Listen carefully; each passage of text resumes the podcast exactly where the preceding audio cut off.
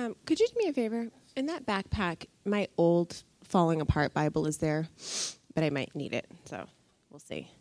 Good morning, friends. Um, so this is a hard one this morning, just because it is very emotional with David and Katya leaving.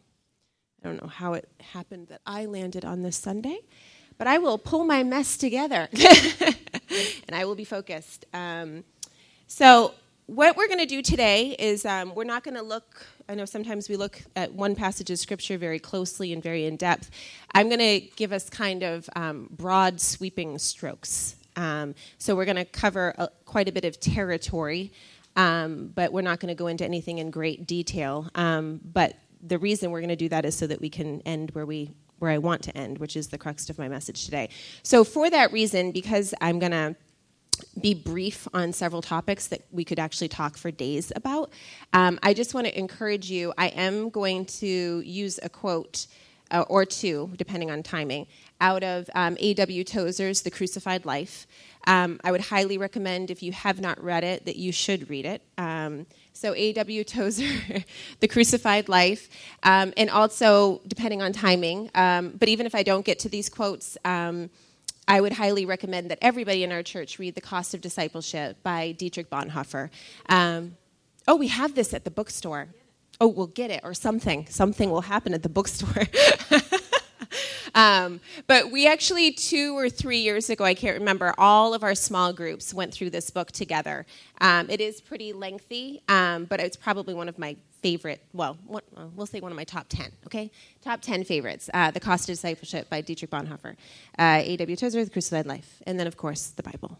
So, um, um, so I'm actually before we open the to the word, I'm going to give you like a snapshot, and I'm going to have my clock in front of me so I can make sure it's really a snapshot and not a very lengthy uh, two-hour introduction. Um, I'm going to give you a quick snapshot because we're in the midst of our basic series. And for those of you um, that don't know, Boston is a very transient city. And so for us, even though like once a year we go very in depth kind of through some of our prophetic history and we give context for kind of like what this is all unto, um, and what the Lord has spoken to us and what we're laboring for. What we then realize is probably within like three to six months, we have a good number of people that have not heard or do not have that context. Um, so for those of you that have like kind of like lifers with us here, like Will, um, you know, it, th- this is something you might hear frequently, but it's funny because whenever I feel like, oh, all of our regular people that are like really, you know, been family and been here, this is going to be so boring. But usually after after we share it, they actually will come to me and say, I feel re envisioned and, you know, it makes my heart come alive. So, but what I am going to say is I'm not going to go into great detail. For those of you that are like, oh my gosh, she's going to do prophetic history, this could take three Sundays. No, I'm not. I'm going to very, very briefly give a, a snapshot, but also in context of kind of where we're going. So, as an introduction, for those of you that don't know, um, in the year 2000, we were a part of something um, on the Washington Mall called The Call. It was a National Solemn Assembly. I'll just say it was miraculous. 400,000 people gathered. When we were part of the organization, we didn't know if anybody was going to gather. Because at the time, the gentleman, Lou Engle, who was organizing it, nobody had ever heard of him. He was kind of a no name guy just saying, let's turn America back to God. And that was it. That was the vision statement. Let's turn America back to God. And that's through Joel 2, prayer and fasting. Call the nation to repent. And surprisingly, he didn't put anybody's name out there. He didn't put a worship team, a great speaker, an awesome prophetic guy that would call out your social security number. Nothing None of that was out there. It was just simply call the nation to repentance and to return to the Lord. And 400,000 people came to that call. That's crazy to me. It is crazy. Um, I'll say that's crazy because we're not actually seeing that happen right now. Right now in church, in Christendom, we have to put like lots of names out there and like lots of um, self promo and things like that to really pump people to convince them that it's. Um, but I will say, as much as that was amazing in 2000, we are going to head into a time in a season where it's far greater. And the response of God's people and the desperation in the hearts of God's people will be far greater than anything that we've ever seen. So if you're thinking like, "Oh, I wish I was, you know, saved in 2000 and was a part of that," you just hold on a little bit. just hold on. So in 2000, we were in DC. We came to um, New England Government Center in 2001, and in 2001 in Government Center, there was 40,000 people gathered there in New England. Can you imagine in New England, 40,000 people? The week after 9-11 which 9-11 they, those people flew out of here so there was like a lot of fear and like everyone was cautioning that we shouldn't gather but 40000 new englanders hello gathered to the man that like rocks and has a raspy voice and says turn a nation back to god you know? They all came and we all stood for 12 hours you know? Um, was anybody there? Any of my oh okay we were there. Ruthie! Ruthie yay ruthie. Most of you are like i, I wasn't saved yet. Okay so 2001 in 2001, when we did the call, what we were specifically praying for in 2001 was the redigging of the wells of revival in New England, number one. And so, if that's new to you, if that language is new to you, I am going to say you need to begin to immerse yourself in revival history because you are kind of in the land of revival history and awakening. And so, it's very rich. And I'm going to say to you, if you've been a skeptic of it or if you've stayed away for it, from it, it will ignite your faith it will give you vision for what God desires to do. And I'm going to tell you this too it's going to make you startling aware of how lukewarm and how half hearted and faith lacking we are in our present generation. That's what it will startle you. so immerse yourself in revival history. So we were praying for the redigging of the wells of revival. We were also praying that the Lord would close the door to false ideologies that are coming through the Ivy Leagues it's a sermon for another day. uh, and we'll expound on that another time. But we were praying into that. We were praying for the raising up of new, another student volunteer missions movement. For those of you that don't know, it was out from Massachusetts, the Salem Wharf in Salem, Massachusetts, that the first missionaries were sent overseas. And we're going to talk about that a little more later. Um, but student volunteer missions movement college campuses, the closing the doors, false ideologies, revival. That was pretty much it in, in, a nutshell. So we prayed that day. And how many of you guys know when you start to like jump into a prayer meeting and to be, begin to pray things, prayer has spiritual momentum. Like you don't just pray it once and then drop it and walk away. Those prayers kind of come back to haunt you a little bit. Like they come back, those words, and I don't get it. I'm sure you science brains, there's probably some, I bet you, there's something about words when they're released into the atmosphere that they're kind of eternal or something. Like there's somewhere in the atmosphere that once it is spoken, it releases something of momentum. I actually feel that way sometimes in the house of prayer. All of the prayers that have been prayed in that J Hop building, I think the walls just must be saturated and echoing with the cry of God's God's people for revival and awakening in Boston. So there we are in 2001. So what happens to me? I'm immersed in that prayer meeting. I'm I'm recovenanting the the covenant that Jonathan Edwards made. That was kind of like my part was to pray for an extraordinary move of prayer that would bring the gospel to the nations of the earth. That was kind of like my assignment because Jonathan Edwards he wrote something called the humble attempt, and in the humble attempt he basically took the prophecy out of Zechariah and he basically said he believed that out of the New England area that there would come such a move of prayer that the gospel would be preached to the ends of the earth in one generation. Now, can I say this to you? Jonathan Edwards was prophesying these kind of things before he even understood that the nations of the earth would be amassed in Boston because we are the educational hub of the world. So he's prophesying these things. Let's be honest. They sound impossible a prayer movement that would bring the gospel in every tribe and every tongue. Uh, uh, how's that happen?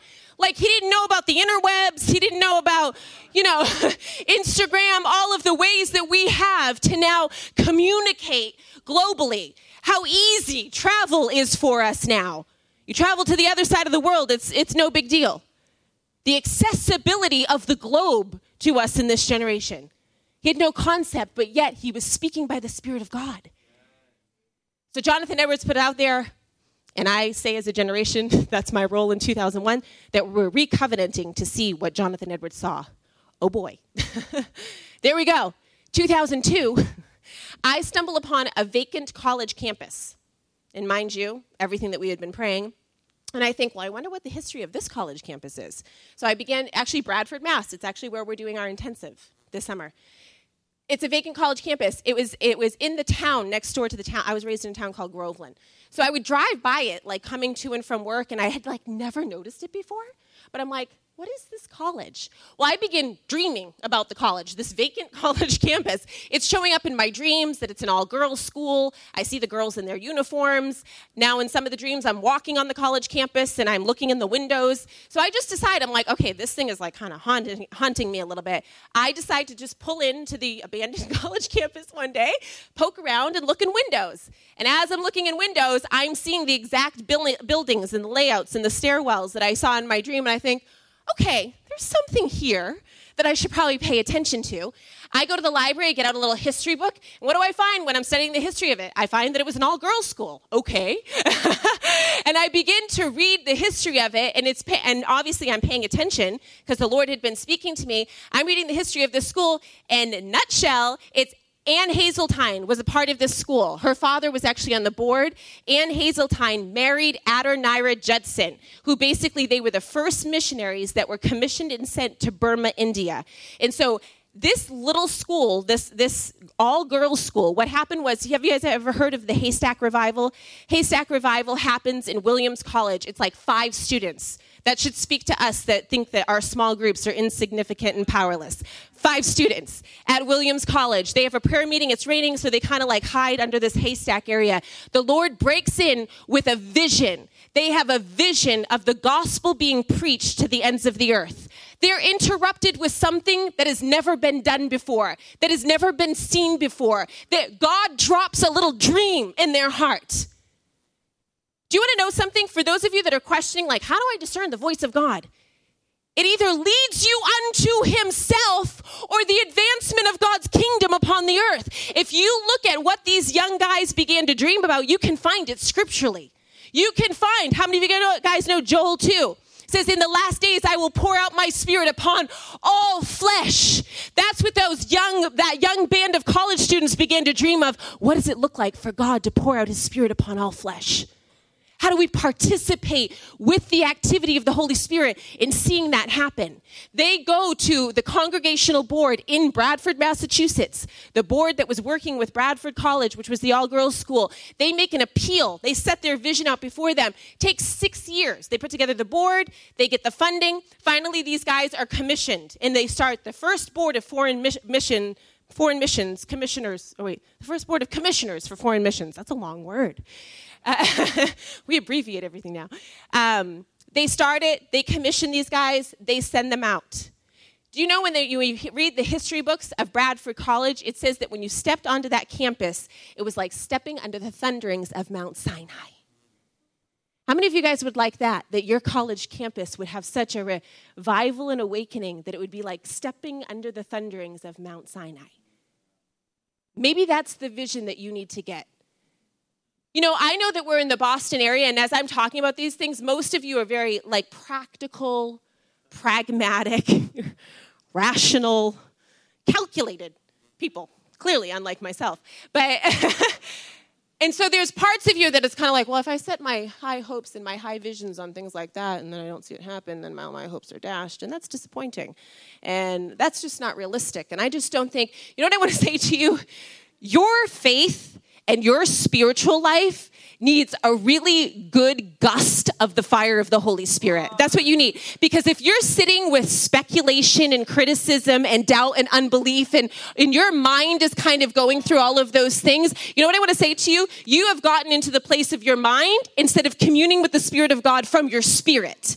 So today, and, and for while I'm communicating, just because of my style and my approach, you probably need to just for a second ask the Holy Spirit to sensitize your spirit man and to awaken you to his desire. Because this is kind of where we're going to be going. So in 2002, I find this college campus. I'm like, okay, once I find out it's the history of like the student volunteer missions movement and this great revival and awakening. I'm like, wait, we were just praying this at the call.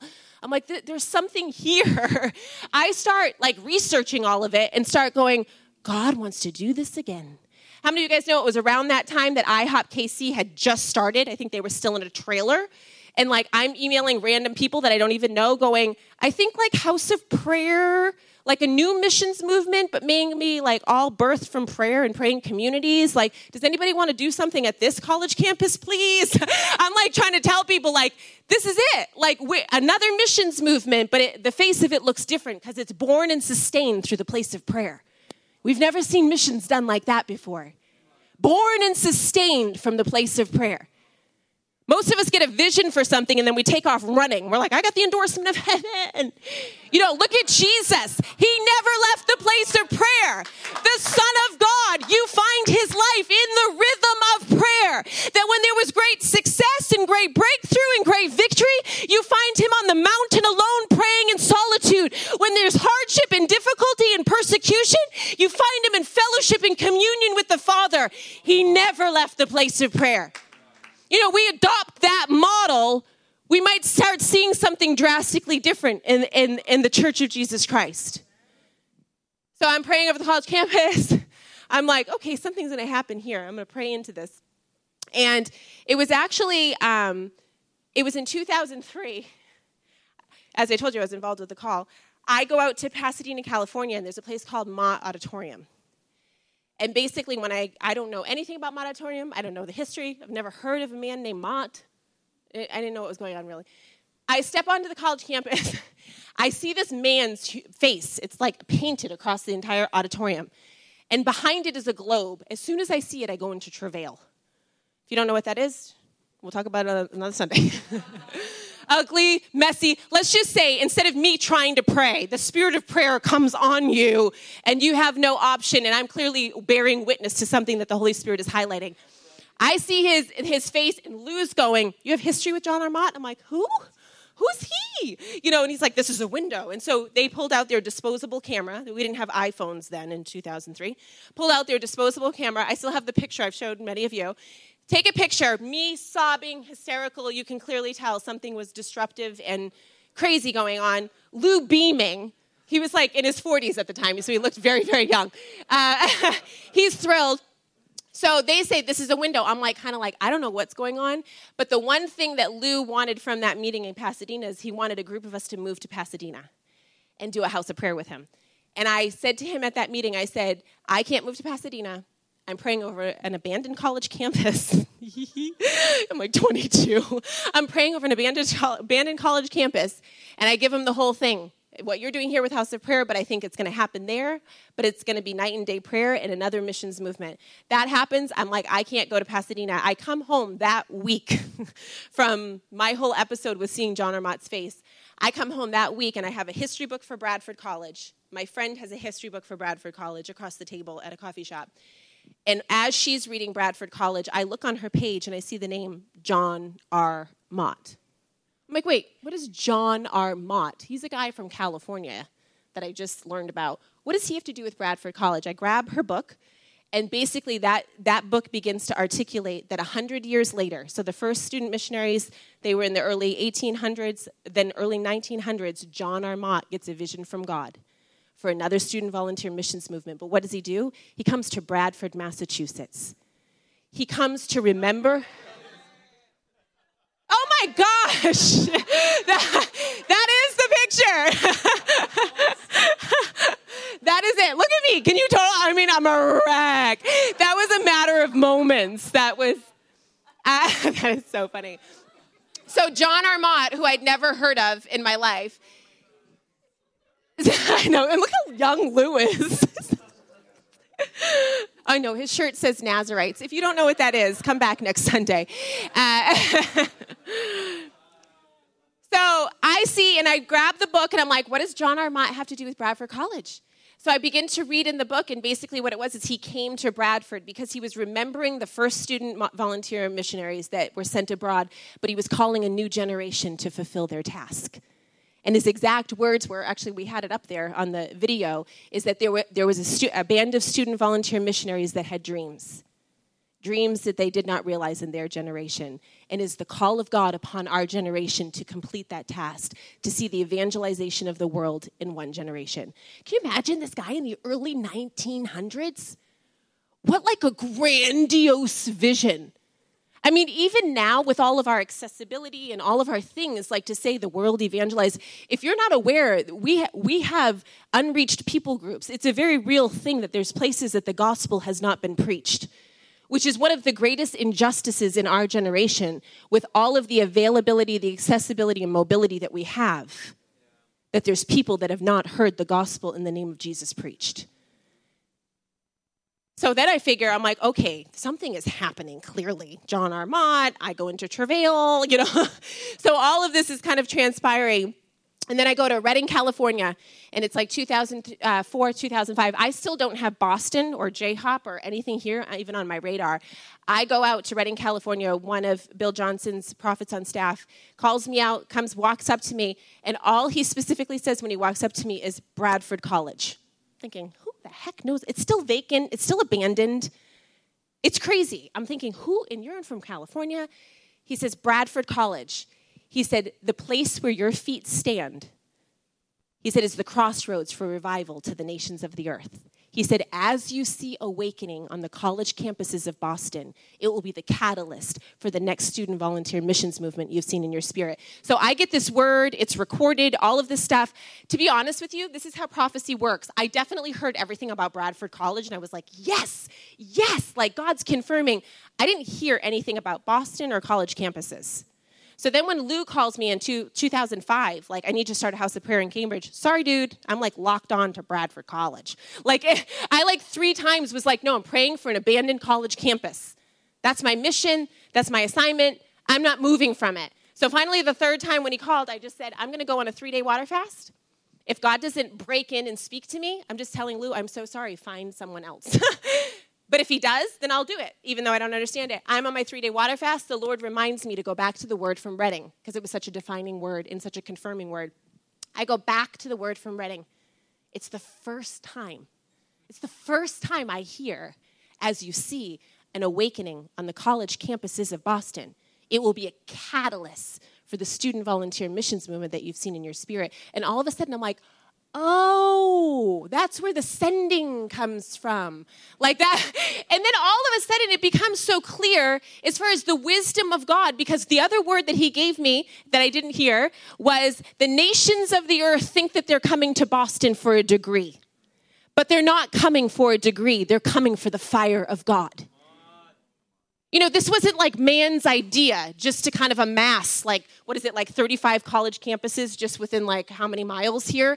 Like that wasn't man's idea. That was God's divine strategy. And if you go all the way back to the very founding of our nation, John Wycliffe, when he wrote the model for Christian charity, that's what he declared. He didn't say they were coming aboard this boat and they were coming to develop a nice, comfortable life. He said, We are going that we would be a city set upon a hill and a light to all nations. He goes on to say that we will be an example. We will be a shining light to the nations of the earth. And they will say, Make it like that of New England.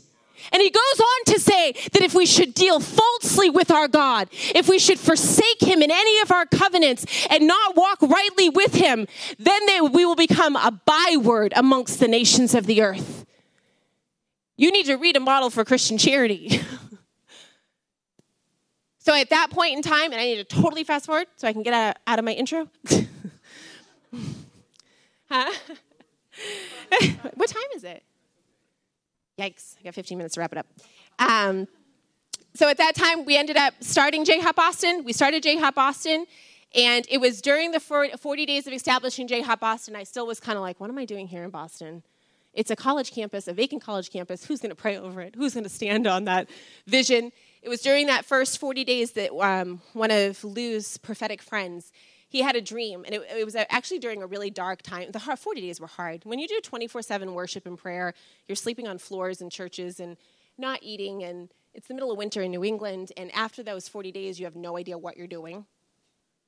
And someone keeps announcing you're starting a house of prayer and you have no money and no people. That's scary. But um, so he, it was during those 40 days, I still was kind of like, I think I'm going back to Bradford. I don't like it here. And this guy has a dream. And in his dream, he said he sees masses of young people. And he said they have welts on the temples of their head.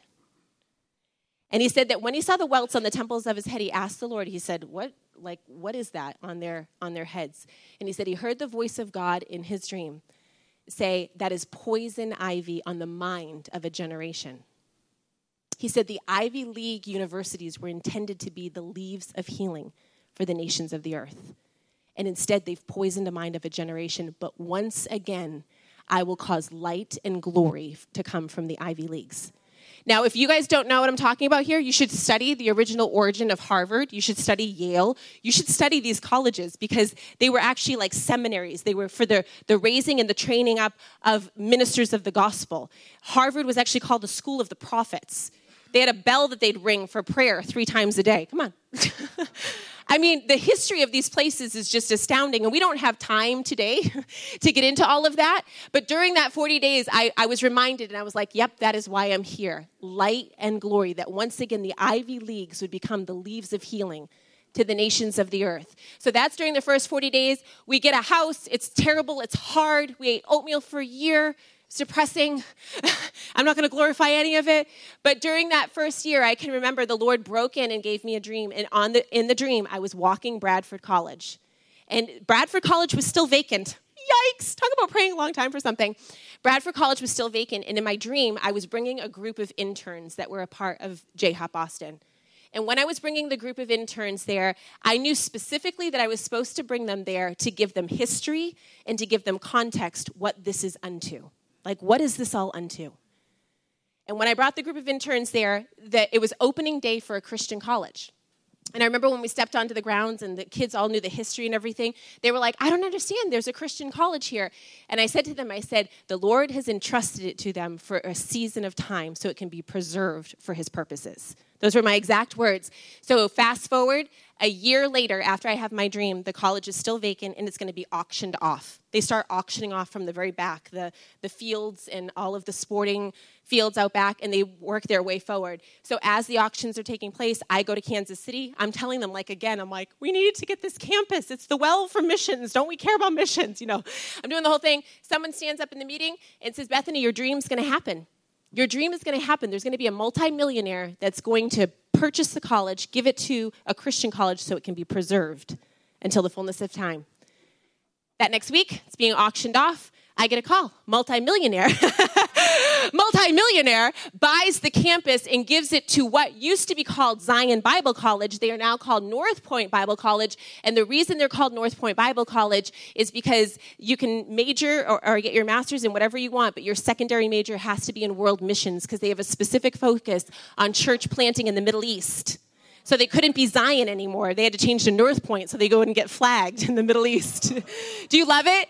Do you love it? But this is, I'm going to just say this. That's not even the end of the story. We're like at the beginning of the beginning, people. We have not even seen this awakening on the college campuses of Boston. We have not seen the mass sending of missionaries. And to be honest with you, some of those are indigenous people that they are here from other countries and they'll simply go back to their homeland, but they'll go carrying the fire of God.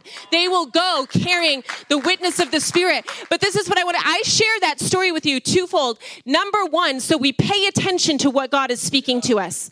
Pay attention and be sober. And if you're questioning, like, I want to hear the voice of God, I'm going to tell you it is going to lead you to know Him more fully, but it's also going to lead you to have a greater fervency and desire for His kingdom upon the earth.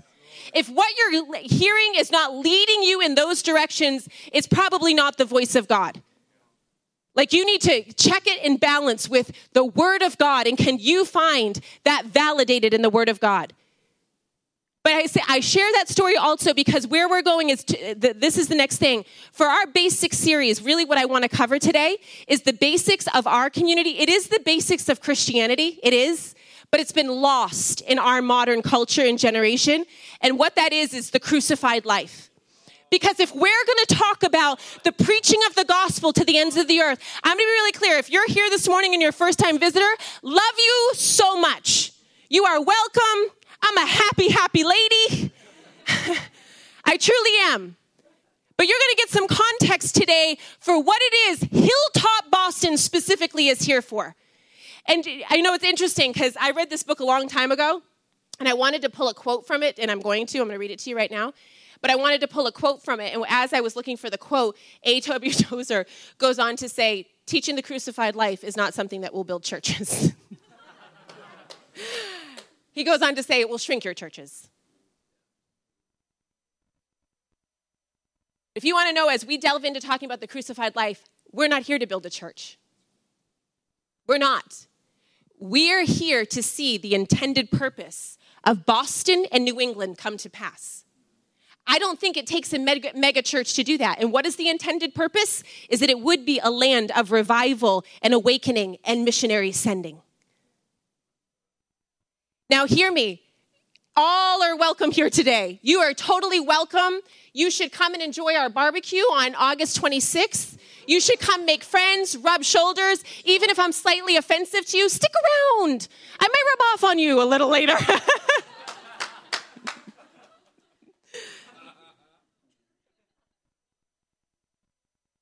you're loved, you're accepted. But I, am going to be straight up with you here today. I'm not here to build a church that you can come and feel good at. I am not here to build a church where our humanistic philosophies and ways of viewing scripture can be stroked and we can feel better. This is not a self help meeting that I'm here for today. I am here to build a church that at the very foundation and at the very basics of who we are as people is a crucified life. And I'm going to show you very quickly here in scripture that this is the foundations of our faith. And if you are trying to seek a life in Christ outside or to avoid the crucified life, you will never be satisfied. You will forever be discontent and you will question why the Christian faith is not working for you. And it's because you are not walking it out the way He intended and called us to. Do you want to know something? Our epidemic of powerless Christianity has everything to do with the crucified life. We have a generation of young people that are obsessed with self, with self gratification, even with our own thoughts and ideas of God. You know what Romans 1 says? It says that we have created him and we view him instead of being master and creator of all, we've reduced him like the creation. We see him as a created being when he's an uncreated being. He is t- so far beyond your comprehension.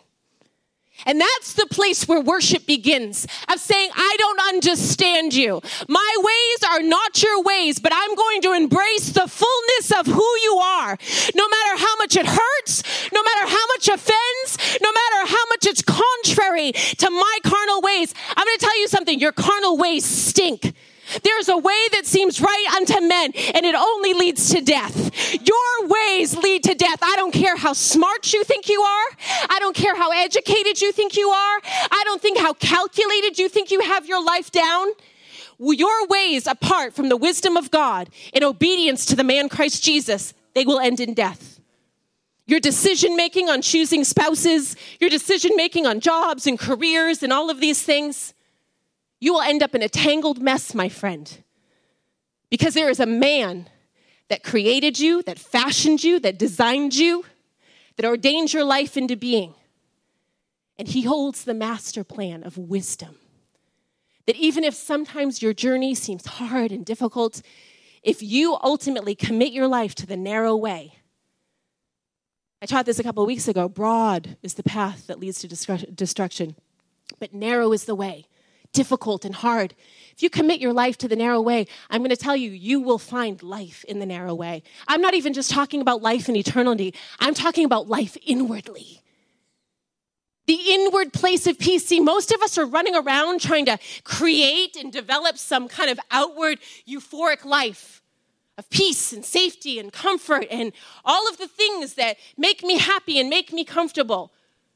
You know, it's interesting. I was praying about a specific situation, and as I was praying about it, I heard the voice of God so clearly and so undeniably, and it set everything into focus. I was praying about something specific, and I heard him say to me, Your focus is making much of yourself. Well, I have called you to die to self. You know, some of you, you're, you're, the biggest contention of your life is you're trying to make much of yourself, much of your life, much of your reputation, much of your bank account. You're trying to make much of yourself. That's not what you've been called to. You've been called to die to self. And some of you are like, well, this is morbid.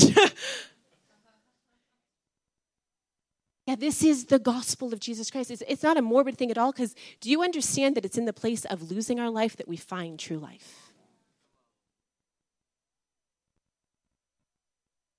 I'm going to read you guys a couple passages of scripture. Actually, before I do that, A.W. Tozer says, The health of the church is in direct proportion to the health of each individual Christian. If the church is to grow to be healthy and the individual Christians comprise the church, must, then the individual Christians comprising the church must grow, grow spiritually. Only a dynamically healthy church can ever hope to fulfill the commission of Christ to go ye therefore into all the world and preach the gospel. Mark 16, 15. One important thing that needs to be understood not all Christians are alike. Sorry. Everybody pause there and gulped. Not all Christians are alike. I will emphasize, I, am going to expound on this in a second. Jesus said in Matthew 13, 23, But he that received seed into the good ground is, is he that heareth the word and understandeth, which also beareth fruit and bringeth forth um, some to be a hundredfold, some to be sixtyfold, and some to be thirtyfold. Too many of us are satisfied with being thirtyfold Christians, but the desire of our Lord is that we would press on to become a hundredfold Christians. The question then is how are we to go about, uh, go about being to this stage? So, do you understand that this parable, you guys are probably all familiar with the parable, it is talking about the sowing of the seed on the ground, that some fell on the wayside, some fell on the good ground, some fell on the stony ground. It's the comparison of the seed of God's word in our heart. And he kind of gives all the scenarios. And then he goes on to say, some will be 30 fold, some will be 60 fold, some will be 100 fold. So for those of you here that that just striked a chord of like offense, of kind of like, what do you mean? Like there's degrees of Christianity and I got to like earn something? Absolutely not. Absolutely not. It's all completely your choice. You're not earning anything. You're not. I'll give it to you this way. If that's offensive to you, when you think, well, what, what am I? Am I at 30, 60, or 100? And who's the hundredfold? And how do you know they're hundredfold? You know, all those things that just offend our hearts. That's what I'm going to say to you today. If you want to understand this, it's, it's very much like marriage. Our relationship with the Lord is actually, we're called to be married to Him.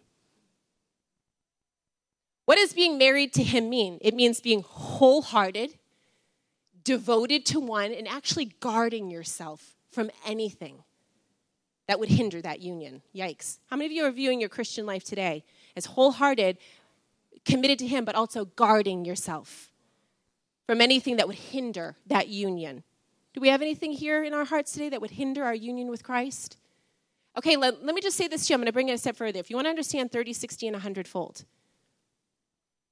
I know hundreds of married couples they're mar- they, they, are, they have the, um, the license to be married. They've done it legally. Many of them have done it in the eyes of the church, even. But not all their marriages are the same. And what I mean by that is they are married it, by, by law and by every technical term, there's marriage that's here. The same as us, that we can be saved. We've said the sinner's prayer. We, we are legally, spiritually, we've been engrafted in. But you want to know? Many of those couples walk out their marriages very differently. Some of them fight vigilantly to guard intimacy, to guard communication, to be without offense. There's other ones that abide together and live together but they're totally accepting of offenses and contention and have just accepted that that's the way it is.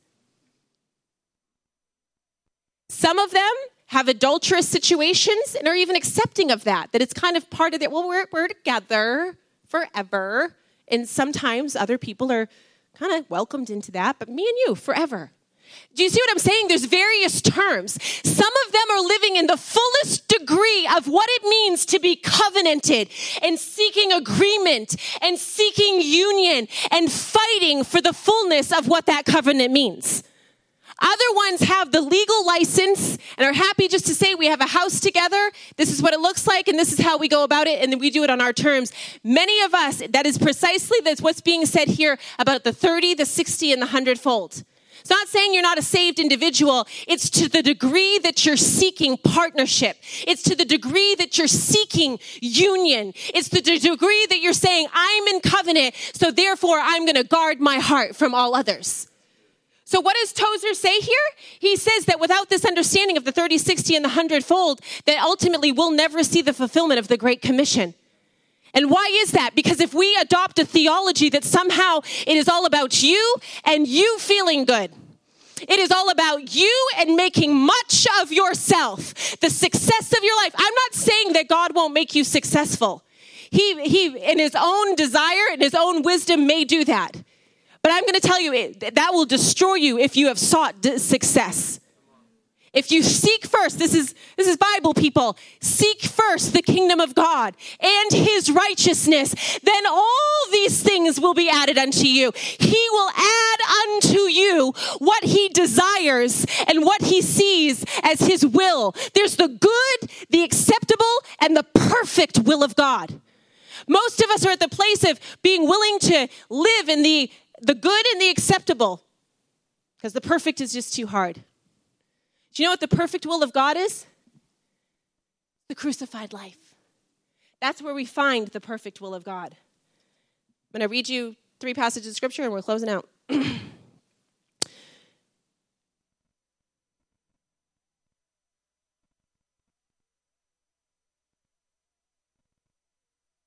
Luke 9 23. And he was saying to them, If anyone wishes to come after me, he must deny himself and take up his cross and follow me. For whoever wishes to save his life will lose it, but whoever loses his life for my sake, he is the one who will save it. Galatians 5:24 Now those who belong to Christ Jesus have crucified the flesh with its passions and desires. Sometimes your flesh is just simply your ambitions. Your flesh is just making much of yourself. You know, in James it says, Where do wars and fighting come from? They come from your selfish ambition. I, I, guarantee you, if you look over the course of your week, 90% of the anxiety you had in relationship or, you know, in work or whatever it may be, even in ministry life, you know, we, we have friends that are in full time ministry, there's still ambition there. And this is why when the voice of God said to me, you are trying to make much of yourself, and I've called you to die to self. Do you want to know the very issue that I was perplexed and frustrated and kind of all inwardly contorted over? As soon as the voice of God spoke that, peace came over me. Right. I don't need to make much of myself. I need to die to myself. Well, there you go. You'll find a greater measure of peace in your life when you're no longer fighting for your own agenda and your own ambition and your own name. Galatians 5:24. I just read that to you. Oh, John 3:30. He must decrease, but I, mu- he must increase, but I must decrease. Galatians 2:20. I have been crucified with Christ, and it is no longer I who lives, but Christ who lives in me. And the life that I now live in the flesh, I live by faith in the Son of God who loved me and gave himself for me. Colossians 3:1. Seek those things which are above. Ephesians 4:22. Um, but he made himself of no Oh, actually, no, sorry. I did this weird thing. I actually do want to end on Philippians 2 um, 7. But he made himself of no reputation and took upon, took upon him the form of a servant and in likeness of man. Most of you guys, I need to close out here, but Philippians 2, most of you guys are familiar with this. This is basically where Jesus, it's about Jesus saying he made himself of no reputation. He came in the likeness of man, although he could totally come and be justified in seeking his own glory as the Son of God. Instead, he brought himself low. That is what we're called to. We're called to the example and the life of Jesus Christ. which basically Jesus' life was a drink offering poured out in obedience and surrender to his Father. Your life, the grand sum total of your life, is to be a drink offering poured out before God. That whatever he desires to make of you, wherever he desires to bring you, whatever title, whatever label, whatever it may look like, but it's unto him and for his glory and his name's sake. And therefore, you can be content and you can be satisfied. You know, I don't need an altar call here today, but I'm going to say this to you. I want us as a people, if you are here today and you recognize that your Christian life, that even in the place of claiming Him as Savior, you have still been living to make something of yourself. That that has been, I'm going to be honest with you, jobs, transitions, bank accounts. You know, when we can come to a place of trusting Him fully with the details of our life, that is the place of worship. That is the place of adoration. You know, we sang earlier when you walk into the room, everything changes. You know what? He doesn't walk in of and of himself. He wants to walk into the earth and walk into college campuses and workplaces through people. But you want to know something? We do not carry the weight of heaven upon our lives because we rail against the kingdom of heaven.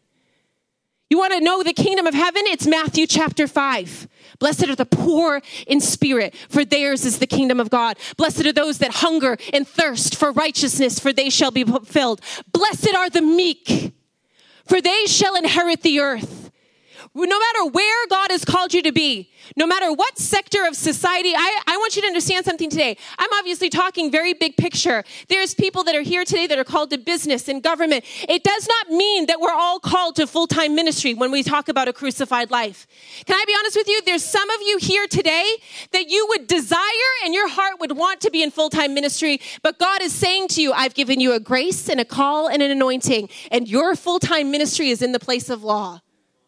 So that is a crucified life of saying, I'm going to abandon and I'm going to obey and I'm going to trust Him with the details. You know, there's other people that don't want to be in full time ministry. That is not the life of glam, and, and they don't see that as something to aspire to. But it's a place of simply honoring and serving God with the gift that He's given and, and trying to steward what God has given them in obedience. But there's a daily dying to self of saying, I'd rather be doing something else. I'd rather build security for my family, but then you die to self. And you say it's not about that. It's about obedience and surrender to the call of Jesus Christ. So if you are here today and you know that God is inviting you and calling you, I'm going to say it this way I'm not going to just say the crucified life in a general term. What I'm going to say to you here today is if you want to make a commitment before God, God, I'm not content with a 30 fold. I'm not content with the 60 fold. I want the hundredfold that you have called me into. If you want to say before Him, I am not content with the good or the acceptable, I want the perfect will of God for my life. Now, hear me here today. If that is not you, if you're like, nope, I'm good, good, I, I like my comfort, you, you are, there's grace and mercy and acceptance. You are loved. And to be honest with you, you are probably a part of the majority, so you should not feel ostracized or condemned. But if you are here today and you say, That is the cry of my heart, and I'm going to start to shift my life and my focus, that it's not about making much of myself, but it's about dying to self. If you are here today, I want you to stand to your feet because what we're going to actually do is where physically we're going to come forward because I want us to come to the cross. Because you know what that is? That's where the Word of God says that if any man desires to come after me, this is what Jesus said. If any man desires to come after me, let him take up his cross, deny himself, and come after me. But you know what it goes on to say after that passage of scripture? Those that seek to save their lives will lose it, but those that seek to lose their lives will save it. It's the place that we come to the cross and that we say we want to walk in the footsteps of Jesus, the example of Jesus who made himself of no reputation. And that is the call of discipleship, and that is what we've been called to. Lord, we come before you this morning. And God, even as we've done such a brief overview of us as Hilltop and J Hop as far as the Great Commission, and the call for the preaching of the gospel to the ends of the earth. God, we recognize, God, that that task will never be completed. Lord, through lives that seek comfort and ease and that make their safety the great ambition and focus of their life. But Lord, that it will only come through lives that are laid down in surrender and abandon. And I just want to say to every person in the sound of my voice today that even when we talk about the fulfilling of the Great Commission, that's not even necessarily saying that you have to be the one that goes. But it means that even your toil and your labor in the natural, as far as even your paychecks, that you honor God with the stewarding of your finances, that is a crucified life. For many of us, the, the most place that we lay down our desires and our wants and our ambitions is in the places of our finances. Saying, I want to seek you first in your kingdom. I want to sow into the kingdom before I seek the, the, the wealth and the success of my own life. God, we come before you today, God, recognizing, God, is a generation of young people, Lord, that not only is it normal to make much of ourselves and to seek self and worship self and, Lord, put ourselves upon the pedestal that others can see and admire. But God, we recognize, Lord, that that is truly the pull, God, in this culture, in this day, and in this age. And Lord, we confess before you today, Father, that in many ways, God, that we have exalted our own wisdom and our own knowledge our own understanding and our own appetites above the wisdom of your word.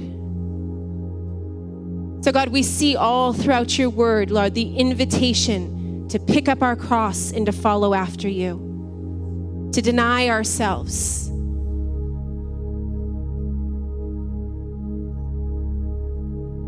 Lord, we just say this morning that we do not want a life of seeking self, but we want a life of seeking you and honoring you and obeying in you in all that we say and do.